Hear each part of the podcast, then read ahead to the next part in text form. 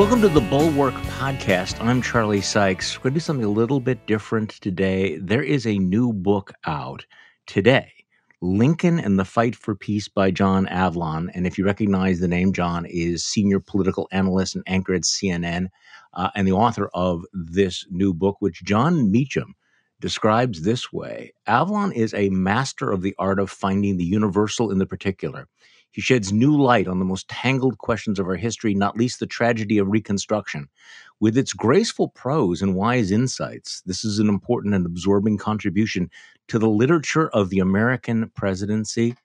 And John Avlon joins me now on the podcast. Hey, Charlie. How do you top that? We should just stop I- right there, right? I mean, you know, when when I when I read that gracious uh, blurb, I you know could have knocked me Yeah. over. It was that that that's one you want to you want to take with you. Um, it was it was very generous and deeply appreciated, and I hope everyone loves the book as much.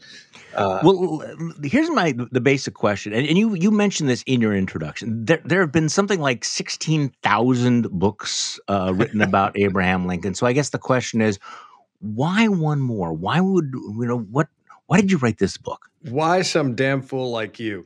Um, You know, look, I, I obviously we're we're Lincoln endures. Uh, he has this gravitational pull in the American psyche.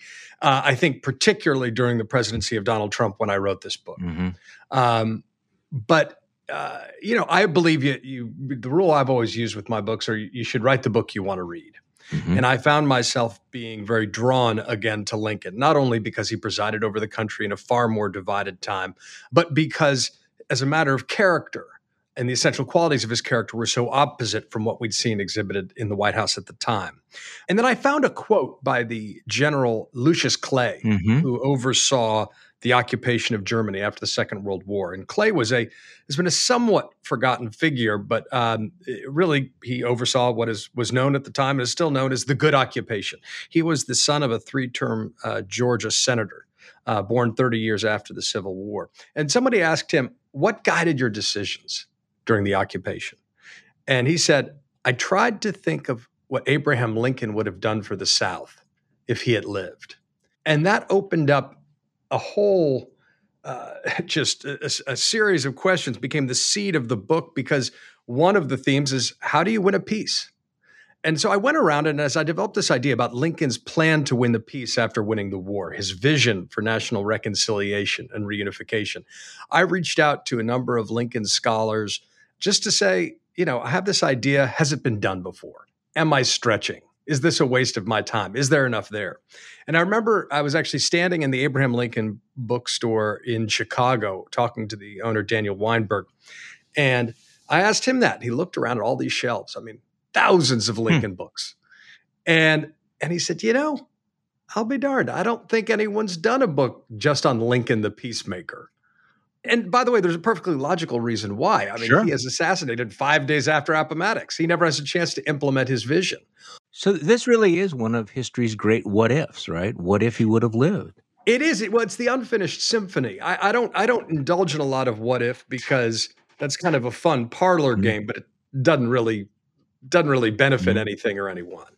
Um, but but I do think what you can do, what Lincoln left us, is enough. If you trace his language, you know his intentions, his vision from the second inaugural, because the book really focuses on the last six weeks of his life, from the second inaugural through his last speech, which is a somewhat legalistic vision of of of how, the, what he wanted to guide Reconstruction, and all his conversations in between with you know General Sherman and Grant and Porter on the River Queen uh, that became. In essence, uh, the, the the terms dictated by Grant to Lee at Appomattox, you can really sketch out a fairly complete version of what he intended, and that itself, I think, has transcendent value.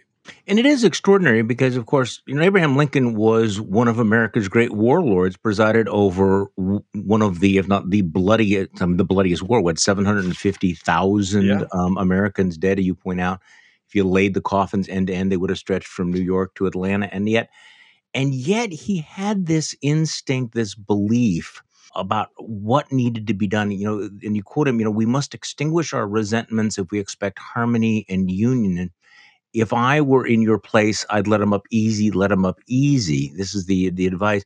So tell me a little bit about, you know, Abraham Lincoln's character. How do you go through all of that trauma, all of that bloodshed and that horror and then decide, okay, we're you know, we're, we're we're going to step away from that. We are going to we're going to embrace sort of fundamental redemption and decency because that's not as we're living through a period right now that is not the instinct of a lot of people in politics or in government not at all the normal human instinct is to seek revenge but a leadership focused on reconciliation, which is what Lincoln virtually invents, um, is predicated upon the opposite. It's it's really New Testament leadership. It, it's it's uh, to to love your enemies. Um, it is to understand uh, what Dr. Martin Luther King said a century later. You know, which you don't defeat hate with hate, you defeat hate with love.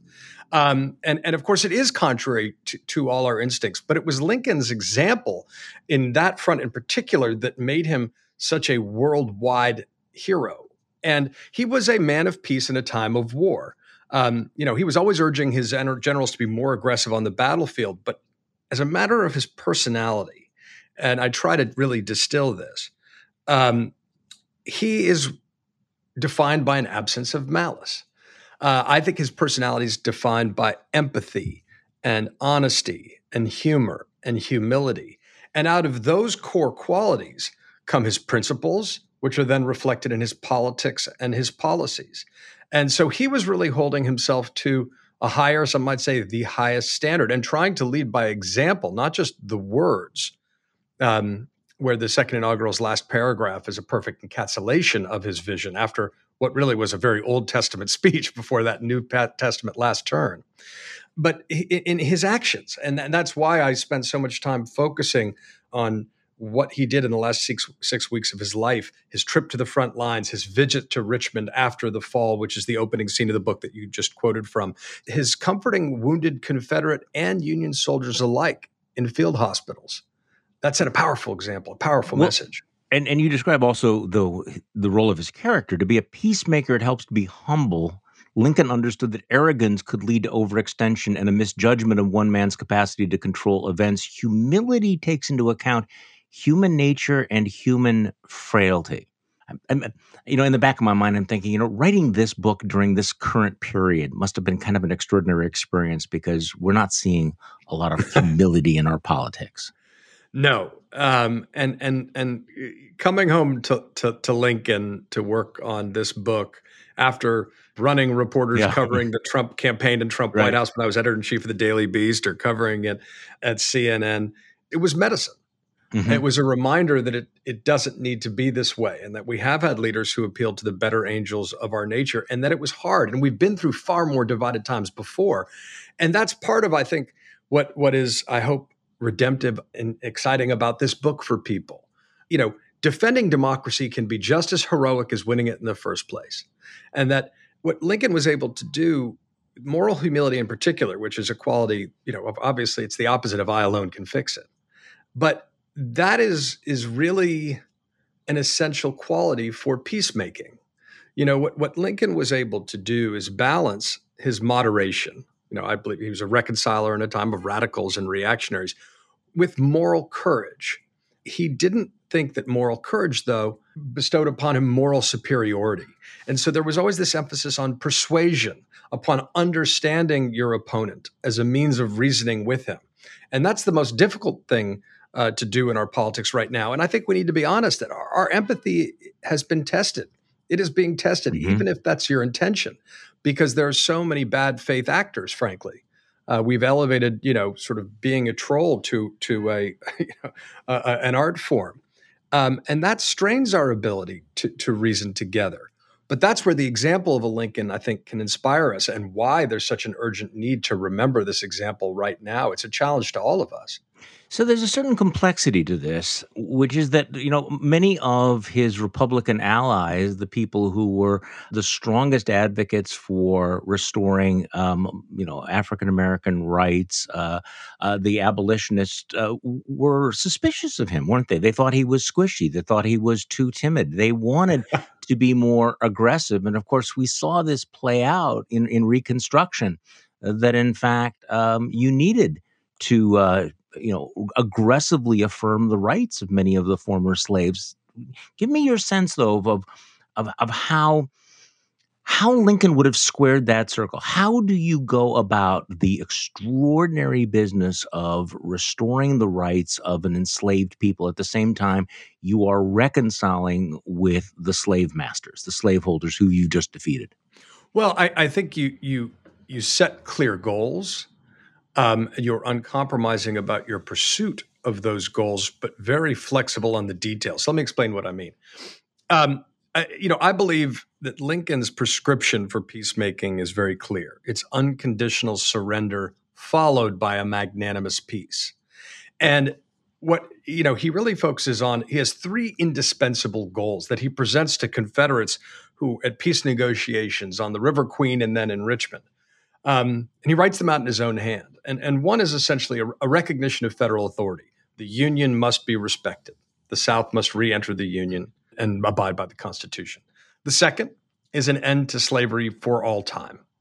And by the end of the war, that's virtually, it's assumed that the war has, has done a lot, even with the 13th Amendment still open for ratification. But finally, and I think most interestingly, he insists that there must be no, there can be no ceasefire before surrender. And that's a critical point because there's so many people who are urging on him, you know, they want peace at all costs, right. even during the war at the expense of slavery and, and, and, a permanent partition of the Union. But he refuses that. And he's so concerned that if there's a ceasefire before surrender, there will be backsliding on the end of slavery. And, right. and this is where I, I, think you see the real strength of, you know, I call him a soulful centrist, but the, the, the strength combined with mercy. It's that balance. And you know, from the abolitionist perspective, as you say, and and and Frederick Douglass says perfectly, he said, you know, viewed from the genuine abolition ground, Lincoln seemed tardy, cold, mm. dull, and indifferent. But he said, measuring by the sentiment of his country, a sentiment he was bound as a statesman to consult, he was swift, zealous, radical, and determined. And that speaks to, I think, the line he had to walk and walked so well. He believed that decency could be the most powerful form of politics, but he understood that people needed to be greeted from a position of strength for that to work. And he set up a structure in order to make his vision succeed. And that, of course, would be the just peace that he said must follow yes. a just war. Yeah. So, five days after Lee surrenders, he is he is assassinated, and as you point out, this was the first assassination of a president in American history, which is worth remembering because a lot of us grew up during a period when assassinations appeared to be more common and you know what a shock it was. And then he is succeeded by the man you call the anti-Lincoln. And I just want to just back up for a moment. That about half your book is post-Lincoln and talks about you know there may have been you know failures in the near term, but you look at the broad sweep of history and argue that there was a vindication of his vision. But short term, he was he was replaced by somebody who was about as opposite him in terms of character and philosophy as you can imagine uh, Andrew Johnson. So why do you call Andrew Johnson the anti-Lincoln? Be, because he is is the opposite of Lincoln in everything mm-hmm. except his humble beginnings. I mean, just it, it's a reminder that the core quality in a president that matters is character, and and with that, without that, nothing matters. Nothing else matters. But I mean, just over and over again, you see that you know, Lincoln was steady and selfless, and Johnson's erratic and egotistical. He, he's radical and reactionary. And the and the, the, Atlantic describes him in, in this phrase I find so resonant to what we have recently been through in our country. He does. They describe him as Johnson as egotistic to the point of mental disease. Yeah. Insincere as well as stubborn, cunning as well as unreasonable, vain as well as ill-tempered. So it's rooted in a question of of his personality. So it's just that basic. Um, but it's it's it's you know all these radical Republicans thought Johnson was their savior. Even at the very end of Lincoln's life, one of them, a senator from Ohio, Benjamin Wade, comes up to Johnson and says, "You know, I, I hope he is assassinated and you'll become president," because they they think he'll be more vindictive. What they find out very quickly is that Johnson's not a race warrior. He, by the way, deserves credit. He's the only Southern Democratic senator who refuses to secede. And that's why he made so much sense on the ticket national unity ticket, which was what the the party uh, Lincoln's uh, re reelection party was called. Um, but it turns out he's not a race warrior. He's a class warrior. He's motivated by his resentments to the planter class. But very quickly, he does what Lincoln uh, refused to do. He's he he he almost willfully misinterprets Lincoln's desire for re, uh, for reconciliation at the expense of ensuring that the upper echelon, the Confederate leadership, the people who who knew better, that Lincoln made very clear. You know, he wanted to. You know, he was fine giving amnesty to the rank and file. They'd been misled. Most of them weren't slave owners, but to, to the planter class and the members of Congress and the members of the cabinet and the members of the Supreme Court who abandoned the and the generals who abandoned the Union to join the Confederacy, they could not be allowed to simply immediately reclaim their their power. Eh, that was the line that Lincoln felt was too far. Johnson capitulated to the Confederacy almost immediately, and so much to my surprise, I mean, you begin seeing black cl- black codes, which is basically slavery without the chains, being legislated on the state level throughout the South in the fall, late summer mm-hmm. of 1865 so it's the worst of both worlds. And it results in, in a compounding tragedy. We didn't win the peace largely because of Andrew Johnson. And so we wrestled uh, with, with segregation and Jim Crow and, and the legacies uh, for, for a full century with the lost cause mythology. Grant deserves a lot of credit for trying to get us back on the Lincoln path. The anti-KKK acts and his uh, and their and their prosecution by a Southern Attorney General Amos T. Akerman is inspired, but it's ultimately not sufficient. So the Johnson, and by the way, was also as you know overtly racist as any president we have ever had. Oh God, um, yeah. I mean, it's just kind of, it's actually really stunning to see his language, the kind of language that, that he used. So the radical uh, Republicans, um, the, the the abolitionists, were able to push through over his vetoes. They were able to push through Reconstruction, um, you know, much tougher Reconstruction efforts. So talk to me about Grant. You, you you know that that Grant tried in some ways to what straddle between the, the Johnson appeasement and the vision of the radical Republicans was was he in you you would argue that he was in line with with what Lincoln would have intended? I think very much so. I mean, Grant has unique insight into Lincoln's vision because, um, I mean, the, the, terms of surrender at Appomattox, which itself is an extraordinary moment. Grant is writing out those the terms of surrender and he's he's almost taking mental dictation from everything Lincoln has told him, particularly over the past week when they were on the River Queen together. Days before, Lincoln had sat with him for over an hour on a porch in Petersburg, Virginia, mm-hmm. and just reiterated over and over uh, his vision for a peace and the terms of peace. And so Appomattox is, is very much a translation of Lincoln's vision. So Grant has that in mind. And he also knows from being at the last cabinet meeting the day that Lincoln is assassinated that, you know, how much he he wants a liberal and honorable peace. He wants liberal and honorable terms to be given to the rank and file.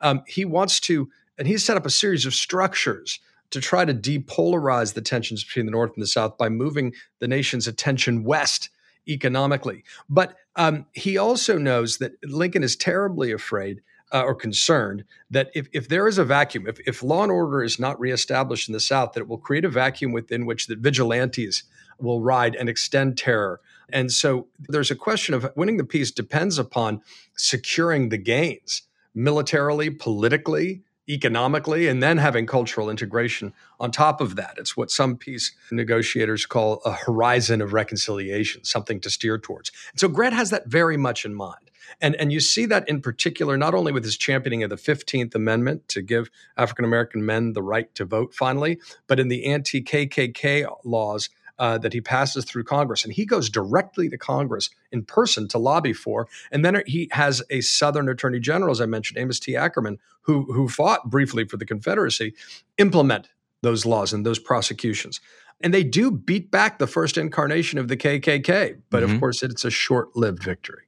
Well, and then of course you describe how Lincoln's vision of Reconstruction is abandoned in that corrupt bargain um, mm-hmm. of the 1876 election. Since you know we've been talking about stolen elections lately, uh, Rutherford B. Hayes, um, you know, becomes president uh, as part of this deal that embraced unification at the expense of racial justice. So the deal was uh, Hayes becomes president. You're going to withdraw all the troops. Reconstruction is pretty much over, and that ushers in a century of segregation and Jim Crow. Yeah. Look, I think that the history of Reconstruction is, is particularly resonant right now with a lot of the themes we're dealing with in our yeah. country. Most of all, it's a reminder that uh, the arc of history does not bend inevitably towards no. justice. Basic rights can be rolled back. And, and one of the reasons I'm so passionate about applied history as kind of a counterpoint to uh, current events is is it provides us useful lessons that we can learn that we need to learn that we forget at our own peril. You know the redeemers come in and it, it's extraordinary. Southern democrats but southern you know conservative populists who want to reclaim power reassert white supremacy. They have the fact of the 15th Amendment and the 13th Amendment to deal with, but they, they go about subverting it through voter intimidation, voter suppression, vi- enormous violence, as well as election subversion. They abuse the gerrymandering uh, mm-hmm. processes in, uh, in, you know, after the 1870 census. Um, they start cutting public funding for institutions from public hospitals to universities that are integrated they start gutting them, even though the South desperately needs money to rebuild after the devastation of the Civil War. And, and, and of course, they do it as the Confederacy did, often under the, the logic or the rhetoric of, of liberty and constitutional liberty. And they give birth to, to the lost cause mythology, which is the South was a noble cause and they never really lost. All those things, when we when we confront the echoes of those arguments today, we owe it to ourselves to be deeply skeptical and armed with an awareness of history to see how those arguments have been misused and abused and have rolled back rights in the past. So again, your book talks about the long tail of his his influence. Talk to me about uh, Woodrow Wilson um, and and his influence, uh, the way that he was influenced by Lincoln, because you point out that that he attempted to secure a peace among equals after the First World War but then deviated from uh, Lincoln's principle of unconditional surrender before an armistice. I mean, yeah. so there was in, in in some ways then ratifying many years after the fact that uh, Lincoln Lincoln under, really understood what he was doing and how crucial it was that you had unconditional surrender before you had the just peace. That that's exactly right. And I know some folks may be listening to this and saying, you know, how does he get to Treaty of Versailles and Woodrow Wilson and a book about Abraham Lincoln? And as in my last book, Washington's Farewell, I'm always really interested in the afterlife of the idea um, how the ideas are, are, applied or misapplied and, and vindicated over time. And what's fascinating about Woodrow Wilson is, I mean, he's the only American president to grow up in a state that lost a war. And, and the experience of being a child of the Confederacy and of, of Reconstruction and really suffering humiliation in the aftermath affects him enormously on an emotional level. And so, in addition to uh, birthing sort of the bigotry that that uh, uh sort of empowered slash enabled him to resegregate the federal government as president, which is obviously counter to his reputation at the time as a great progressive in a fundamental way. But you know, it is clearly motivating his call for, as you say, a peace among equals, a peace without victory, which is a speech he gives to Congress. He he wants a new conception uh, of what it means to to win a war in this context of a war to make the world safe for democracy. And and so on the one hand, he he is is not he is decidedly not focused on vengeance. He understands the cycle of violence he's trying to stop.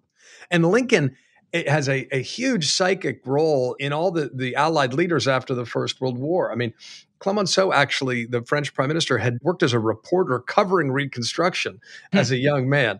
It's extraordinary. David Lloyd George was obsessed with Lincoln, had a portrait over his mantle as a child, and quoted Lincoln all the time, particularly while trying to get the U.S. into the war.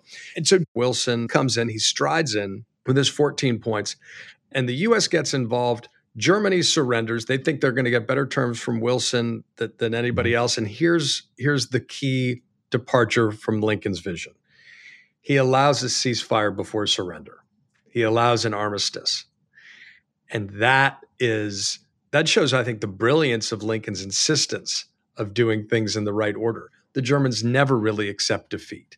That ends up nurturing its own lost cause mythology, which takes the form of Adolf Hitler the the the allies are the other allies are in the mood for revenge. they they impose punishing reparations, which having suffered from a bout of of the Spanish uh, the Spanish influenza, which was never publicly disclosed, uh, Wilson actually gives away in an attempt to secure the League of Nations but he never does the work of creating bipartisan support for, for the League of Nations. The Republican, he doesn't invite Republicans to accompany him to Paris. And so the whole thing comes crashing down. It becomes, as was warned at the time, not a peace, but an armistice for 20 years. And so, in many ways, the Treaty of Versailles is an example of how not to win the peace. But the World War II generation was both inspired by Lincoln, uh, particularly in its form, his formulation of unconditional surrender followed by magnanimous peace. And that's why I go deep into these the occupations of Germany, Japan, and the Marshall Plan. Well, let's go back. Um, let me go back to Woodrow Wilson for just sure, a moment, sure. because because he also had a a, a complex uh, relationship with with the Civil War and Reconstruction. Oh, boy, he um, did. Because I'm, of course, the, the, the famous story that he aired uh, "Birth of a Nation" about the Ku Klux Klan in mm-hmm. the White House, and sort of had a kind of revisionist, lost cause view of all of that. So he was a he certainly must have had a somewhat ambivalent view of of Lincoln and the Civil War in the North and the South. Well, it's interesting. It's not ambivalent, but he makes a real journey. When he enters college, Princeton as a young man, he, he is very much motivated by resentment toward the North and the Yankees and Lincoln. But in his process of, of getting a, a, a doctorate in political science, he grows to really appreciate and admire Lincoln. And there's there's a quote to him you know, where he says, you know, it's because I'm a proud Southerner that I rejoice in the defeat of the Confederacy. He writes articles in the Atlantic praising Lincoln's management style and his vision for Reconstruction as mm-hmm. he saw it, which he thought would be far more more moderate and wise. And and and it's because Lincoln did. I mean, he he he did continue to have a, a vision of, of federalism that informed his approach to Reconstruction as long as he got the big things right, he wanted buy in on the local level. And his gradualism did have a grandeur to it because he wanted to figure out how to create sustainable change. And that's what wasn't done. But Wilson is a, a product of his childhood. I mean, his father had was a Presbyterian minister who'd been writing biblical defenses of slavery. And, and so yeah, I mean, he doesn't, you know, he grows to admire Lincoln, but he never buys into the the idea of, of reconciliation uh, within within races huh. or a multiracial democracy. He's preoccupied by reconciling the North and the South at the expense of African Americans. You know, it's funny. Um, I, I interrupt you going. Want, want to talk about the World War II and, and and Truman and Lucius Clay, but it it it does strike me, you know, how history's verdict is is uh, is is changing. Because I remember certainly as a young man, the first time that you know, I heard about Woodrow Wilson. He, at that time, he was considered one of the great American presidents. There was a movie that won up, you know, I think uh, won the Academy Award about Wilson. Yeah. And and and yet now you look back on him, and you just described, you know, some of his many failures in foreign policy and domestic policy. You know, his his racism. It is interesting how at one time he was considered, he was really up on a pedestal, and um, it will be interesting, you know, over the next several decades, the revision of the view of Woodrow Wilson, because my, my guess is that he is not going to retain that status um, for very long. Oh, if God. he still does in any way. Well, look, I, I, I'm I'm a big believer that you need to understand historical figures yeah. in the context of their time. That said, um, I mean, there, there's a fascinating moment where Lincoln um, goes to Richmond, and he's outside a, an infamous prisoner of war place called the, the Libby. It was uh, basically a warehouse where Union officers had been held and now Confederates were in. Yeah. And an angry mob uh, encircles him and says, Tear it down. and he's standing in his carriage with Tad, his son. and, and, and he, he raises his hand and says, No, don't tear it down. Leave it as a monument. And, and, and I think that makes a real powerful case for why we need to understand history and, and, and retain history. And that doesn't apply to Confederate statues that were put up in 1970 to Nathan Bedford Forrest and, you know, in the Tennessee state capitol, by the way. But um, the, the way that we engage with history, yeah, Wilson was, it's important to understand why he was so widely admired by F, the generation of FDR and Truman, but also to you know understand the fact the guy resegregated the federal government so you need to see the good with the bad and and and and and, and we should be cautious about you know speaking of moral humility applying moral absolutes on our history. We need to understand these figures as they are but do it in a way that understands the good the bad and the ugly. All three can exist. So back to, I, I, think one of the original points you you make in this book um, that really struck me was the way you you connect Lincoln's approach to uh, the just peace following the just war and the need for reconciliation with the approach after World War II.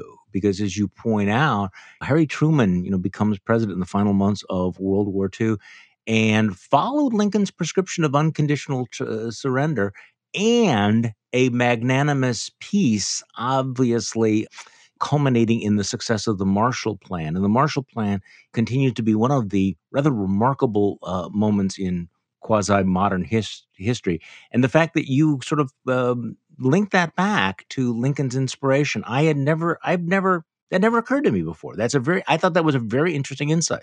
Well, thank you. Uh, I mean, I, I, I like I like synthesizing different yeah. a- aspects of history and looking for the, the through line. What's interesting is that Truman is is himself the grandson of sort of Confederate sympathizers. So he grew up a little bit more emotional distance with the resentments and emotional scars of the Civil War. And so he says, you know, when he's coming up with his vision for securing the peace, which as a young soldier after the First World War, he knows had not done, uh, you know, successfully, you know, he says very clearly, I didn't want hate to be our generation's gift to the next. And, and so he's thinking not only in terms of implementing the reconstructions and doing the opposite of reparations for Germany and Japan, but the Marshall Plan itself is a fascinating. Um, the process he engages in speaks a lot about the lessons of Lincoln and the mistakes of Woodrow Wilson. Some people say, look, you're proposing a massive investment in, in Europe, including Germany uh, to stabilize it after the Second World War when most people are excited for a peace dividend. But, you know, it's really defining, you know, you got the Truman Doctrine, this should be the Truman Plan. Truman says, no, don't put my name on it. It'll quiver a couple of times and die on Capitol Hill. Put George Marshall's name on it, the general turned Secretary of State. And that's how it becomes the Marshall Plan. The other crucial thing is, in contrast to what Wilson did with the League of Nations, Truman and Marshall begin very early on selling it to and making it a partnership with Arthur Vandenberg, the influential Republican uh, Michigan, uh, senator from Michigan, who was chairman of uh, the Foreign uh, Foreign Relations Committee. Um, and and and he comes on board, and he had been a staunch isolationist before Pearl Harbor, but he really came aboard and understood. You know, he's often credited with that famous saying, "We can never remember too much." You know, partisan politics ought to end at the water's edge with regard to a more united foreign policy in the U.S. And and so by getting Vandenberg's buy-in early on, um, and they really engage in a process of selling it. Uh, despite the fact that Republicans briefly controlled Congress at the time, yeah. they were able to pass the Marshall Plan and implement it. And it is still, I mean, the most extraordinary act of enlightened self interest. And it worked. That unconditional surrender, followed by a magnanimous peace, worked. And you can see Lincoln's inspiration through it all because he really was synonymous with with that generosity of spirit, that that investment in peace. And it's just a reminder what I think is the overall message of, of the book. I mean, I hope it's a great story, mm-hmm. but peace needs to be waged with an intensity that rivals war. Lincoln understood that. It's not a static state. It can't be understood in isolation. If you don't win the peace, you don't really win the war. You know, and I, again, I was reminded how, and, and, and really the heart of your whole account is this 701 word speech, the second inaugural address, um, obviously, probably the most famous inaugural uh, address ever given by a president. Only 700 words. And, and as you point out, it, it, it kicked off the most consequential six weeks in American history. It is such a remarkable document for what it shows about Abraham Lincoln's character, about his mind, the clarity with which he's, you know, removed any doubt about the true cause of the war. He made mm-hmm. it very explicit. It was about slavery, despite all the revisionism that would would come later, because as you point out, truth needed to precede reconciliation. Um, you know, to, to, imagine a president giving a 701 word speech now is inconceivable. To imagine a president writing some a document like this now is is really hard to imagine. I mean, it's that, almost, yeah. I mean, it's almost impossible because it it has a theological weight to yeah. it, which some right. of the people listening understood. It is an extraordinary speech, and I come to this as I did with Washington's farewell as, as being a former mm-hmm. speechwriter. So I, I like the close reading of the texts. But this is a remarkable document for all the reasons you state. and and it employs a lot of Lincoln's you know favorite devices, you know, drawing on the past to illuminate the present, set a course for the future. But it's the quick pivot in the final paragraph that goes from really an Old Testament view of the war being collective punishment for the original sin of slavery. And and him, even despite being president during a civil war, he he he doesn't engage in us versus them. He never demonizes the people he disagrees with. He talks about it's a common punishment because the North he felt was responsible for the slavery as the South, at least in as much as we provided markets for the, the rice and the cotton. You know, so so we couldn't feel secure in our moral superiority. Certainly not as a precondition to real reconciliation. But that final paragraph, the first words of which are so famous, you know, with malice toward mm-hmm. none, with charity for all, the entire paragraph the, the, the rhythm and the depth. He is he is presenting a vision of what a redeemed nation would look like on the road to achieving and cherishing a just and a lasting peace among ourselves and with all nations. It is New Testament leadership that he is laying out. Yeah. Um, and and it, it's it's the kind of speech, and in particular that paragraph, that you can't read too much. It is a it is a moral challenge. Um, and I think offered up in that spirit of to form a more perfect union. It's a place we don't arrive at, uh, but it's that horizon of reconciliation that we must steer towards.